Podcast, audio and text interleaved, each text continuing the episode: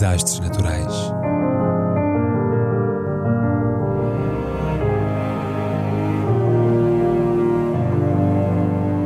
Por António Araújo.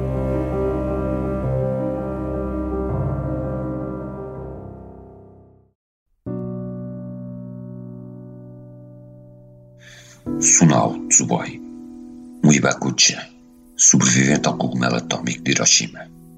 Faleceu no passado 24 de outubro, aos 96 anos, da arritmia cardíaca causada por uma anemia rara. Teve a morte por perto de rondar-lhe a vida inteira. Chegou a tentar o suicídio. Carregou até ao fim as marcas e as cicatrizes, e sobretudo a lembrança daquele clarão imenso. Era um Ibakucha, um dos sobreviventes ao cogumelo atômico que, numa manhã de sol, varreu tudo à sua passagem. 70 a 80 mil pessoas morreram logo no primeiro embate ou no fogo subsequente, e outras tantas ficaram gravemente feridas, com sequelas para o resto dos dias. O número total de vítimas ascende a 140 mil em Hiroshima e 70 mil em Nagasaki. A bomba, a que chamaram Little Boy, continha cerca de 64 kg de urânio 235 e foi lançada pelo coronel Paul Tibbets a partir do Enola Gay, um B-29 Super Fortress, às 8h15 do dia 6 de agosto de 1945.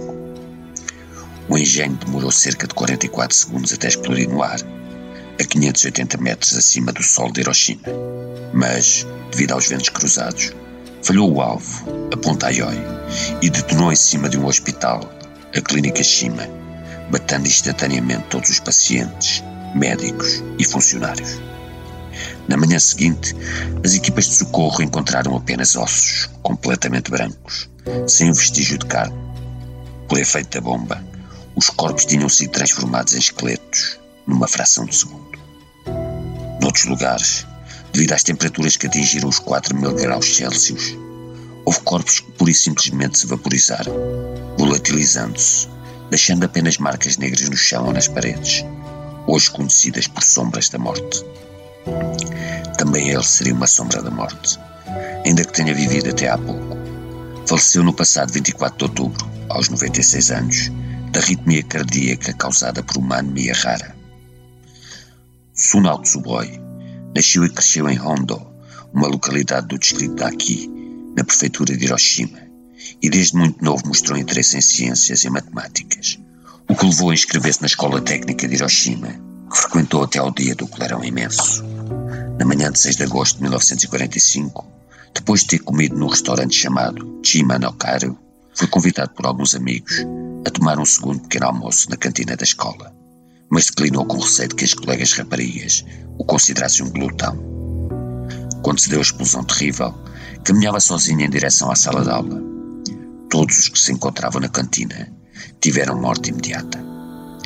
Vendo que estava gravemente ferido, foi até à casa de uma tia, nas imediações, mas não querendo ser um fardo para ela, saiu pouco depois e andou à deriva pela cidade em busca de auxílio.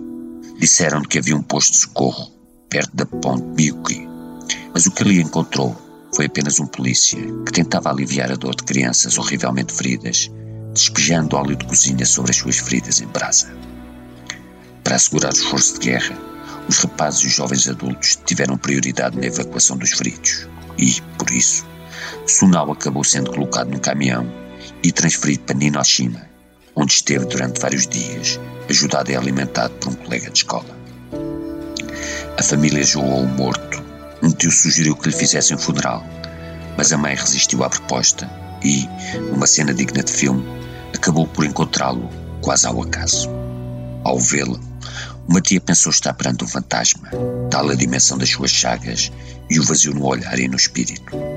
Sunao Tsuboi não sabia sequer que a guerra tinha terminado e, quando lhe disseram, não acreditou. Nos anos vindouros, desenvolveria anemia aplástica, uma doença hematológica rara caracterizada pela produção insuficiente de células sanguíneas na medula óssea, o que o obrigou a receber, até ao fim da vida, transfusões de sangue a cada duas semanas. Onze vezes hospitalizado em estado grave, dado como perdido em três ocasiões, teve dois diagnósticos de cancro e, quando a sua namorada anunciou que ia casar com ele, os pais opuseram-se, dizendo-lhe que iria ficar viúvo em breve. Foi então que Sunal e a futura mulher, Suzuko, tentaram suicidar-se, sendo salvos in extremis por não terem tomado a dose suficiente de comprimidos fatais. Tsuboi tornou-se professor de matemática num colégio feminino, um emprego que lhe permitia ter baixas médicas e, todos os anos, no 6 de agosto, falava aos alunos do dia abominável. Andou, ainda hoje recordado pelo Pica, o clarão imenso, seguido de um estrondo ensurdecedor, o dono. Ao todo, entre 100 mil a 200 mil baixas civis e militares em Hiroshima e Nagasaki. E o mais espantoso de tudo é que, num balanço final, a bomba foi considerada bastante ineficiente, pois só 1,7% do seu material entrou em fissão nuclear, levando-nos a imaginar que consequências teria uma bomba 100% eficaz. Depois de se reformar, Sunao Tsuboi tornou-se um dos mais famosos sobreviventes de Hiroshima e Nagasaki e empenhou-se a fundo na causa antinuclear e pacifista, percorrendo o país e o mundo em defesa da abolição das armas atômicas. Em 2000, alcançou a presidência da Nihon Idianko, a Confederação Japonesa das Vítimas das Bombas Atômicas e de Hidrogênio. E em 2012, recebeu o Prémio da Paz Kyoichi Tanimoto. Pouco depois, criticaria o primeiro-ministro Shinzo Abe por este ter posto em causa o pacifismo nipónico do pós-guerra e, mais grave ainda, por ter aprovado a controversa legislação de 2015 que passou a permitir o envolvimento do Japão em conflitos militares externos, termo à regra que, desde 1947, limitava o uso da força a casos de autodefesa. Dos 650 mil Ibakuchi originais, restam cerca de 127 mil. Durante décadas, foram alvo de intensa discriminação no casamento e no trabalho, devido à crença infundada de que as doenças por radiação são contagiosas ou transmissíveis hereditariamente. Preconceito que ainda hoje atinge os filhos e os netos dos sobreviventes da bomba e do seu clarão imenso.